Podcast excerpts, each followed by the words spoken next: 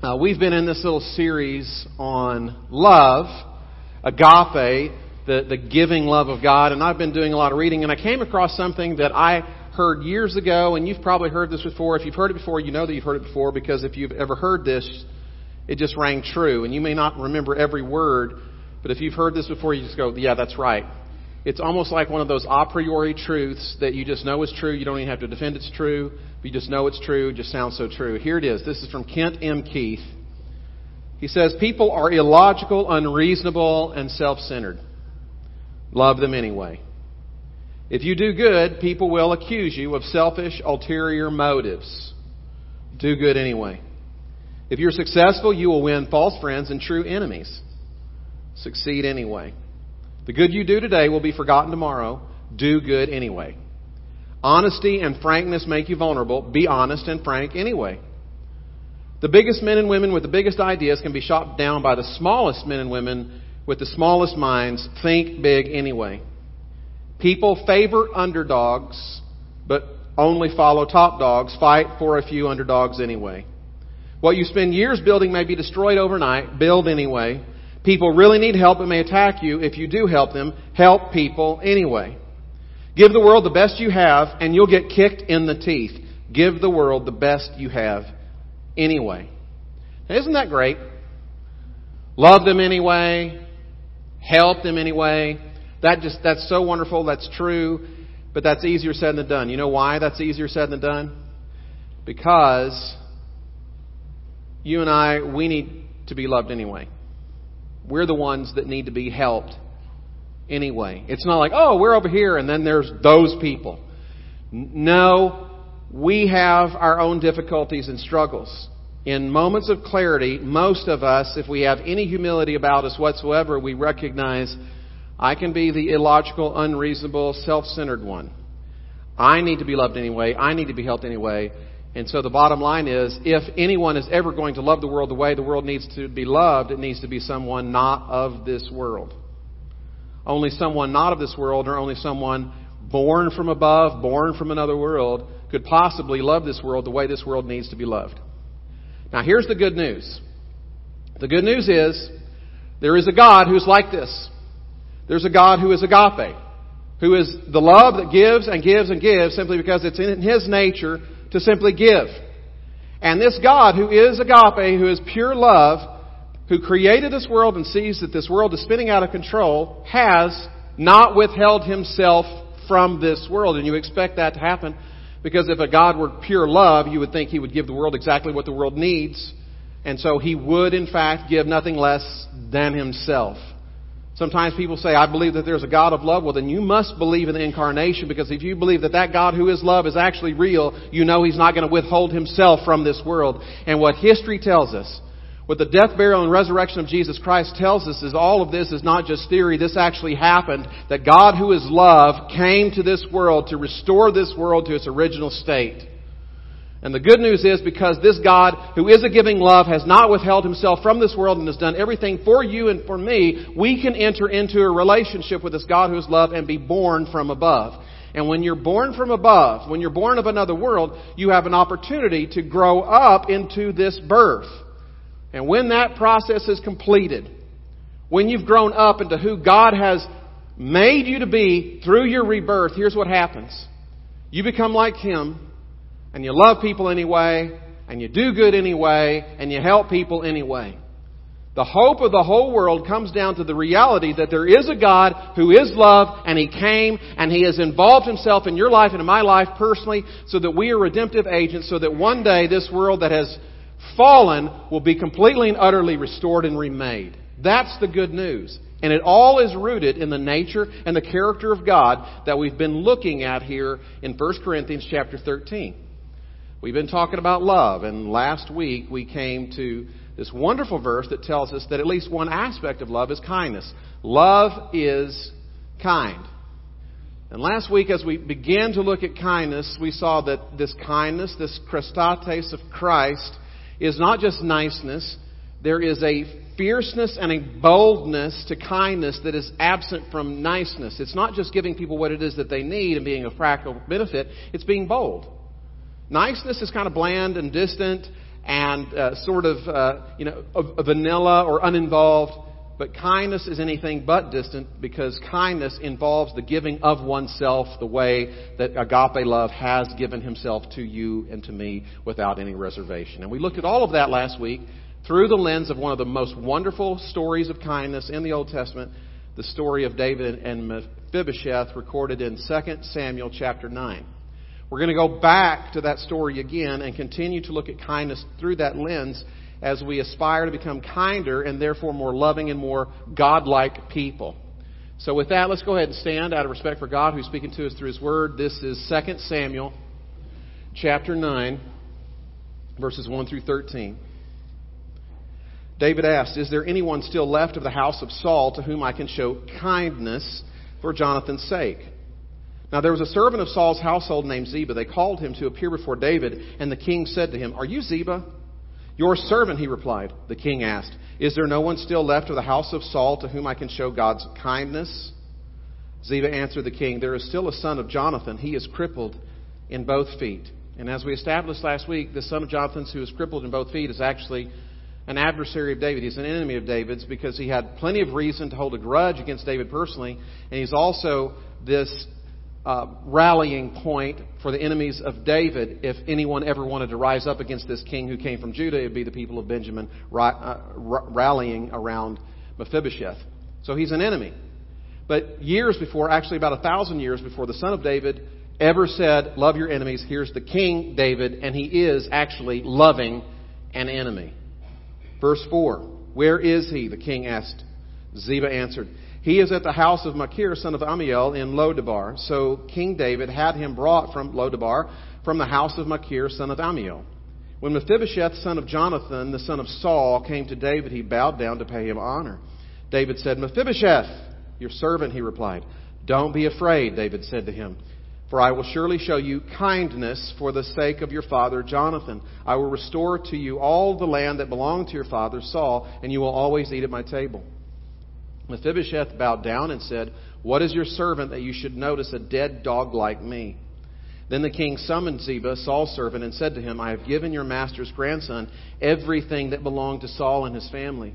You and your sons and your servants are to farm the land for him and bring in the crops so that your master's grandson may be provided for. And Mephibosheth, grandson of your master, will always eat at my table.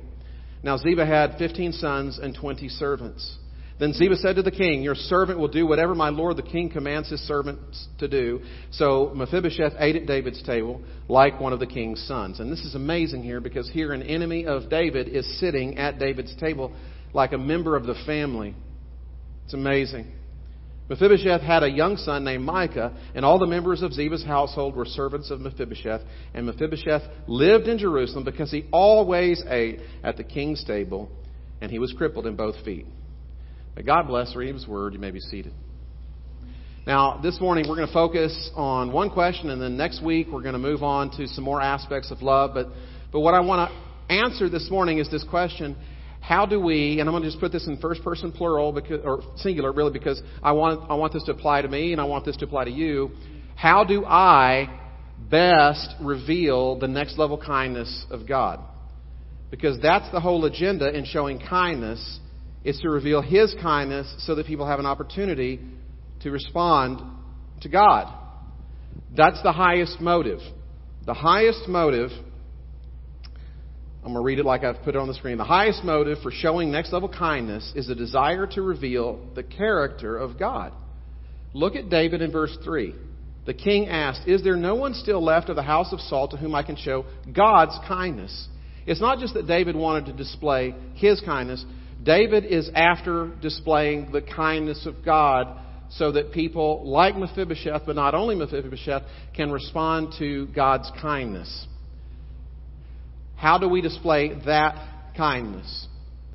This is in keeping with our identity as a family of priests revealing Christ. So somebody asked me the other day, what do you mean by that? And I, I was thinking about this series, talking about love. So here, here it is. As a priest, you have an opportunity to stand between two worlds. You're, you're, a go, you're a go-between. You're an intercessor. You're able to bring love to people and bring people to love. That's what a priest does. And so what we want to do is reveal appropriately God's kindness so that they have an opportunity to step into the kindness of God because if they are not having an experience with you as a kind emissary on God's behalf, how in the world are they going to know His kindness? How are they going to respond to His kindness? We want His kindness to show forth.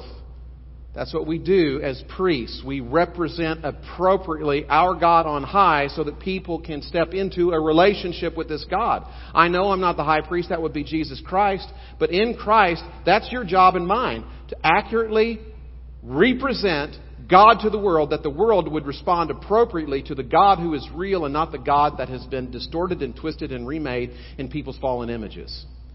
So again, here's the question. How do I best reveal the next level kindness of God? And the first thing is this. Number one, I must recognize the general kindness I have received from God. That's what David did. He realized that God had been kind to him in a whole host of ways.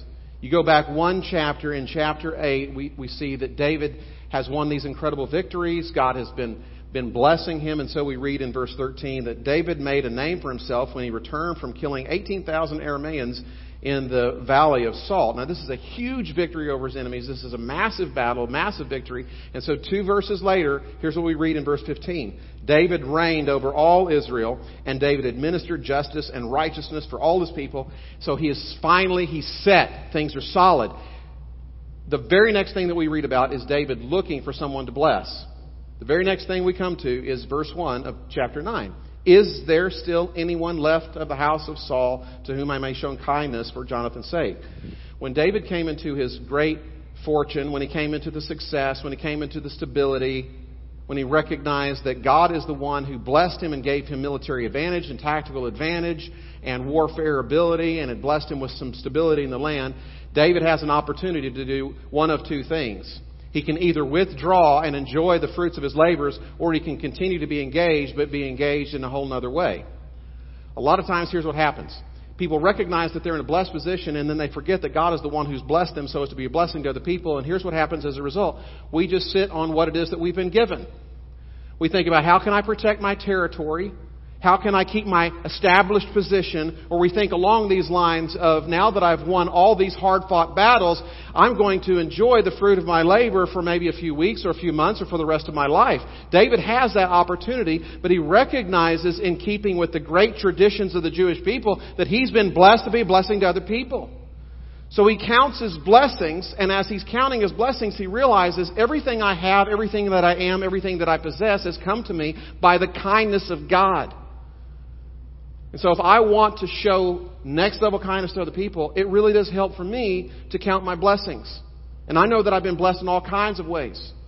We can always focus on the one or two things that we don't have or the things that didn't work out in accordance with our plans, but that generally t- that kind of tends to be maybe 5%. But I thank God for my family. I thank God for my wife. I thank God for my kids. I thank God for this church. I thank God that I'm American. I mean, you can keep going on and on and on down the list. And if you count your blessings, you'll have to, you'll have to choose to do one of two things. You can just sit back and take credit for what it is that God has given to you, or you can realize that the blessings that God has given to you comes with a necessary obligation. If He's been kind to you, if you're going to respond to God in an appropriate way, you've got to be kind to other people. You have to be. Gina and I were talking the other, the other night, just actually it was just last night. She was saying, Well, if somebody asks you, why is it that, that we want to do this fostering thing? Because we're meeting with Allison Zander in a couple of days, kind of as a pre meeting before we do our training for foster care and all the rest. And, and you know, that's a good question, but it was, it was, it's not like, oh, you know, I had a vision. And I just know that this was it because there was this circumstance and this circumstance. It's, it's pretty simple. We are pretty decent parents one of our two kids turned out pretty well. And uh, we're still young. I feel young. And, uh, and we've got a house. And we've got three bedrooms. And they're going to be unoccupied most of the time. And uh, while we were essentially homeless, Christ left his home in glory so that we would have a home. And we know that there are kids in need, and we have a place, and we've got room in our lives, and there's certain restrictions we know. We can't take somebody too young because she works and I work, and that's not. But there's some people out there, there's some kids out there that we can meet their needs, and so I kind of feel like I would need a vision from God as to not be involved in some kid's life at this point in our life. We're just at that age where we're not wanting to adopt, we just want to foster. It just makes sense. I don't think somebody needs to have a waking vision or a strong call to be kind. I actually think to the contrary. If, if it's obviously not something that you should do, you probably should have a waking vision as to not to do it. Because if you can provide and there are people who have needs, you just match up your provision with people's needs.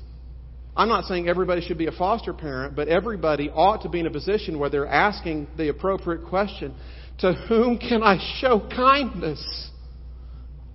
Maybe it's a foreign exchange student. Maybe it's a person next door.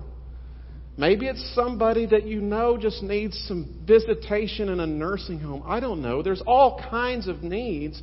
But everybody should rightfully ask, is there someone in particular to whom I can show kindness? And if there's not someone in particular to whom you're showing kindness, you need to go find that someone.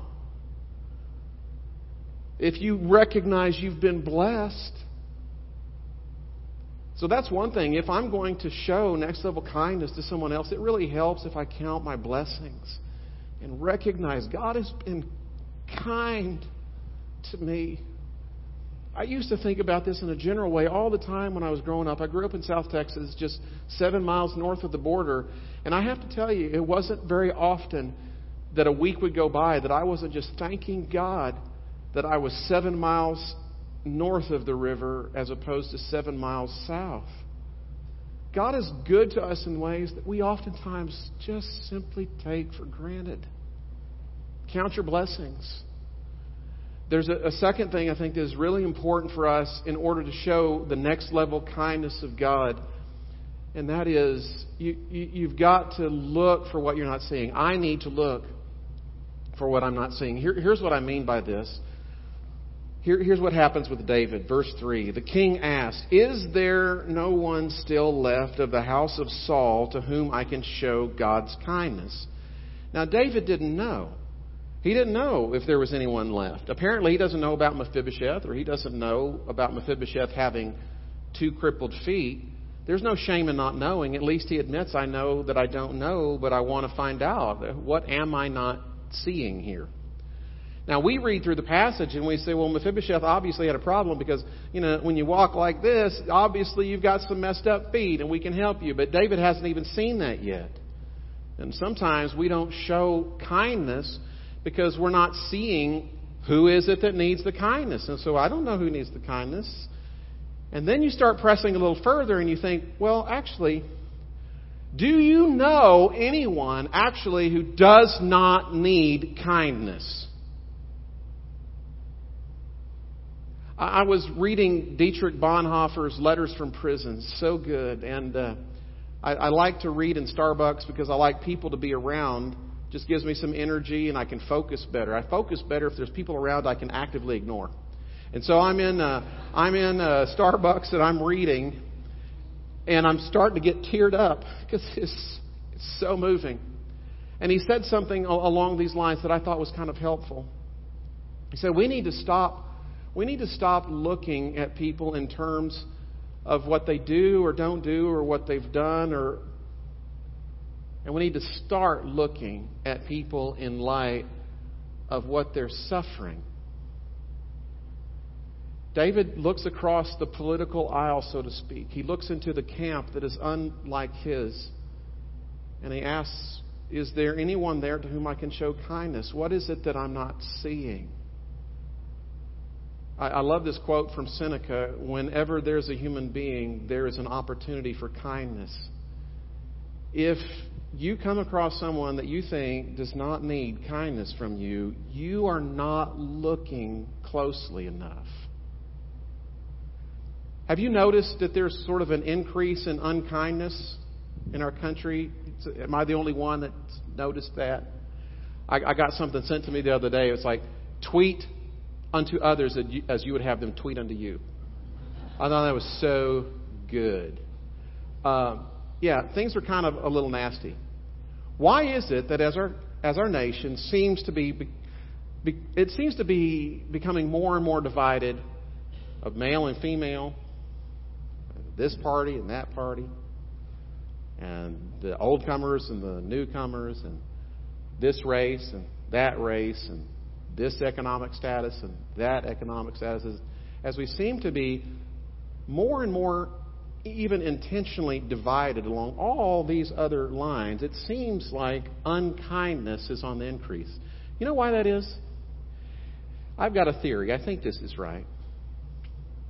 We have a tendency to think that if you're not in my particular group, however you define your particular group, you don't understand suffering. You don't suffer like I do. Listen, I got a news flash for you. I don't care what group you're in in particular. Everybody suffers something. If you're looking at somebody and you're seeing that they're not suffering, you're not looking closely enough. You can't judge a book by its cover. You don't know what's going on in this person's life. You don't know what's going on in their history. You don't know. You don't know me, and I'm not trying to be unkind or anything, but you know, sometimes people are a little bit surprised to learn that I actually understand what it's like to be on the receiving end of racism. I grew up in South Texas, a minority. My son experienced that for a while when we were in Port Isabel. He was in the public school. He was the only white kid in his whole class. And he got bullied. And he was trying to figure out what's going on here. Is it because I have blue eyes? That's what he said. Is it because I have blue eyes? And that wasn't code for white skin. He's just like, I, what's going on? I'm trying to figure this out. You say, oh, well, you know, you're, you're a white man. You don't understand that. Really? You don't know me. Oh, this person is this and this. They couldn't possibly have any problems. What, you think just because somebody has money or a good house that they don't have difficulties or emotional stress? Really? If you're thinking somebody isn't suffering, you're not looking closely enough. I was reading this, this book that was recommended to me by uh, by Ruth Ann, and it's this this book written by Gregory Williams. Uh, can we put a picture up there? This is this is him. That's Greg Williams. He writes this little autobiography, "Shattered by the Darkness," and it looks like he's a you know great kid. I mean, look at this. You know, all American, playing baseball, hugging his dad, and and it's a terrible book because it's about how he was sexually abused by this dad for over a dozen years as far back as he can remember. His earliest memories at the age of four were, were of him being sexually abused by his dad. It could have gone further. He just doesn't have any memories of it. Lasted till he's 17 on an almost daily basis. Which, by the way, if you're, if you're thinking about reading the book, don't read the book if you have any personal history in this matter because it's pretty graphic. It'll, it'll get you. Terrible book. Glad I read it come to the end, and he talks about in the, in the last appendix about how he could not possibly have, have survived if it weren't for Jesus Christ and his relationship with God and, and the Bible. I'm not going to read you any of the details of his story, but I, I do want to read something that he wrote that I thought was just such a powerful reminder of how we just don't see sometimes. How we don't see because darkness is so dark and darkness hides in darkness and you don't know. He wrote, Darkness has many faces, and it wears many types of clothes business suits, jeans, uniforms, or even medical scrubs. Darkness is never invited. No one ever sits down and deliberately sends a personal invitation to welcome it. Darkness always comes as an unwanted visitor and stays longer than it ever should.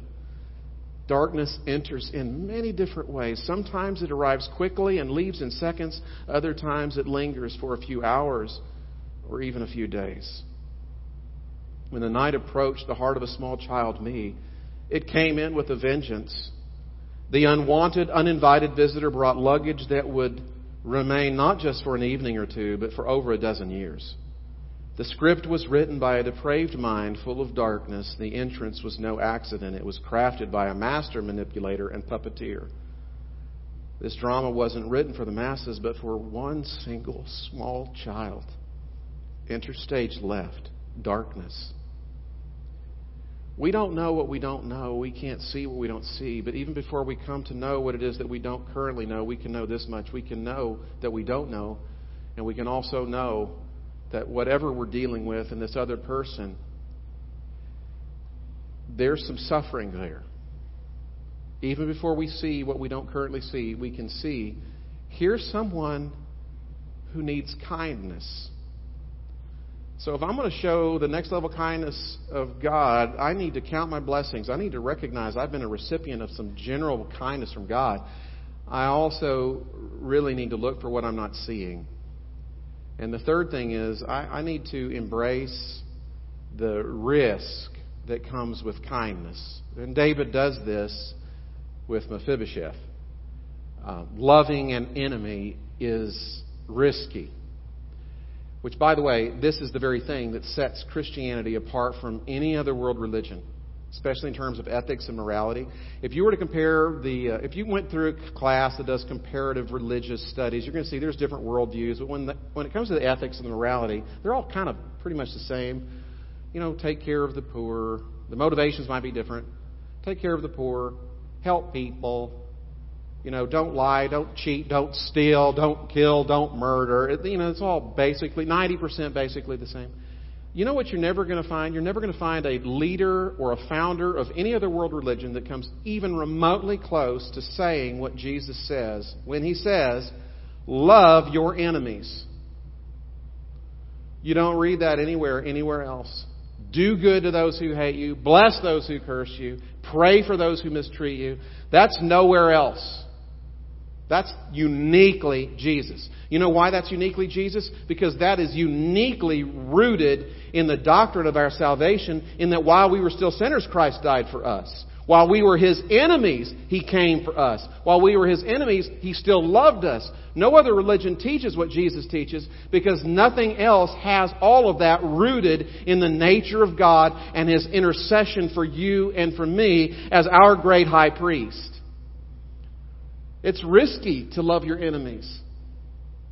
It, really is. I mean, for, for David to do what he did with Mephibosheth, that, that must be uh, very, very odd. A lot of people looking at him sort of strange, empowering this other person with wealth, prosperity, land, then inviting him to the table. I mean, there's a certain amount of risk there.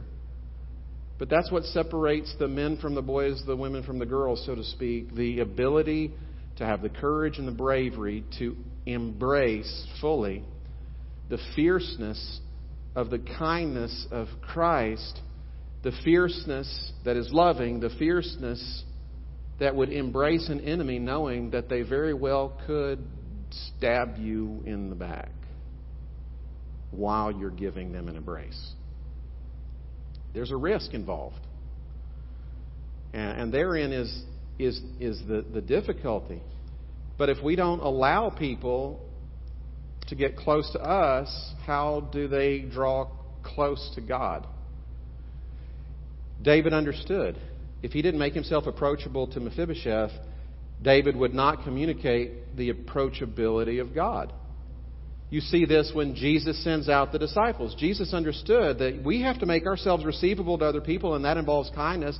People are not always going to receive you, but just because people don't always receive you doesn't mean that you shouldn't do your best, and I shouldn't do my best to make ourselves receivable. That's why Jesus says, He who receives you receives me, and he who receives me receives the one who sent me. We have to do our best to make ourselves receivable, and that involves the, the, the, kindness. Now, Jesus wasn't under any impression that just because we make ourselves kind and receivable, that, that always the enemies are going to respond the way that we want them to respond. Jesus is very straightforward later on when he says, He who rejects you rejects me, and the one who rejects me rejects the one who sent me. There's going to be rejection. There's going to be difficulty. And that's why we always want to put up the guard and we want to have the hard exterior. We know that there's this core conviction and relationship with God that is unchanging, but we want that solid core to extend all the way to the exterior so that people don't hurt us. And what the Bible teaches is that we don't wear some suit of armor to keep people at a distance. We, we wear the, I don't know, soft wool of kindness we make ourselves as approachable as possible while not yielding the kingship of Jesus Christ over our lives and his desire to rule and to reign supreme over all areas of life. Jesus knew, though, even if we make ourselves kind and make ourselves approachable, that there's going to be the occasion where people are going to reject you because you're living under the kingship of Christ and they want nothing to do with his kingship and rule. But Jesus was comfortable with us sometimes being rejected, and that's why he says, I'm sending you out like sheep. You just covered with wool, that's it. I'm sending you out like sheep amongst wolves. And in Matthew chapter 10, when he's sending them out, he says, People are going to hate you. They're going to, they're going to despise you. They'll reject you. They'll malign you. They'll persecute you. In fact, you'll even get killed. And Jesus is okay with this. It's not, not well, is he okay with that? Well, he just knows that comes with the territory. Because what's the alternative to showing the kindness of Christ to people? Here's the alternative. The alternative is hiding the kindness of God. And that's a worse alternative. So if I'm going to really reveal the next level kindness of God, I need to recognize His kindness to my own life I, need to look beyond the surface of things, and I need to embrace the risk and the difficulties that come with being kind like Jesus. Because if that's how they responded to his kindness, that's how, he's going, that's how the world's going to respond to those who follow him. If they treated the shepherd that way, that's how they're going to treat the sheep. But there's a fourth thing, and this is the most important of all. This is where David says this, this is the lodestone of his kindness.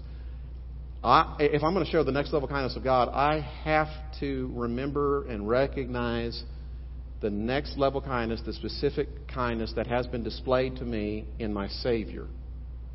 You see this sort of thing happening with David. Look at this.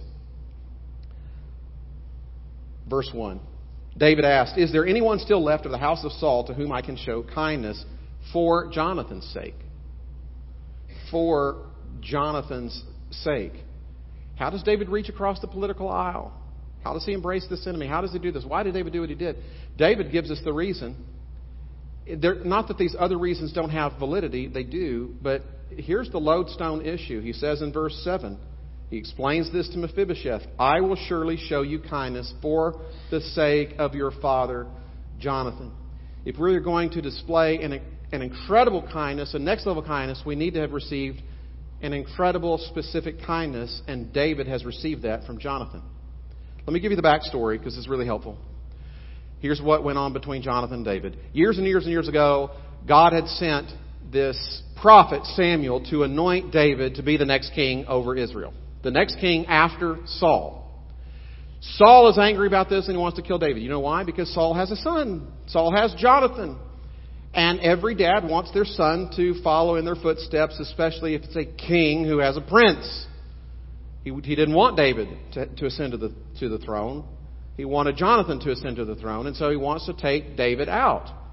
But you know, if anybody had any incentive to banish David or kill David, it'd have to be Jonathan. Because when Saul's gone, well, I mean, you know, he's gone. But Jonathan's still going to be around, and he won't be on the throne because somebody else is ascending to the throne. And if you're in Jonathan's shoes, you might be thinking, I deserve to be there by all human rights because I'm the son of Saul. I'm the next in line. Somebody's cutting in front of me. But Jonathan doesn't feel that way. He doesn't try to banish David. He doesn't try to kill David. As a matter of fact, he becomes friends with David. He recognizes that God has a plan for David's life, and the plan for David's life is to exalt David to the highest place in the land to seat him on the throne, even at the expense of Jonathan. But he recognizes that's God's plan.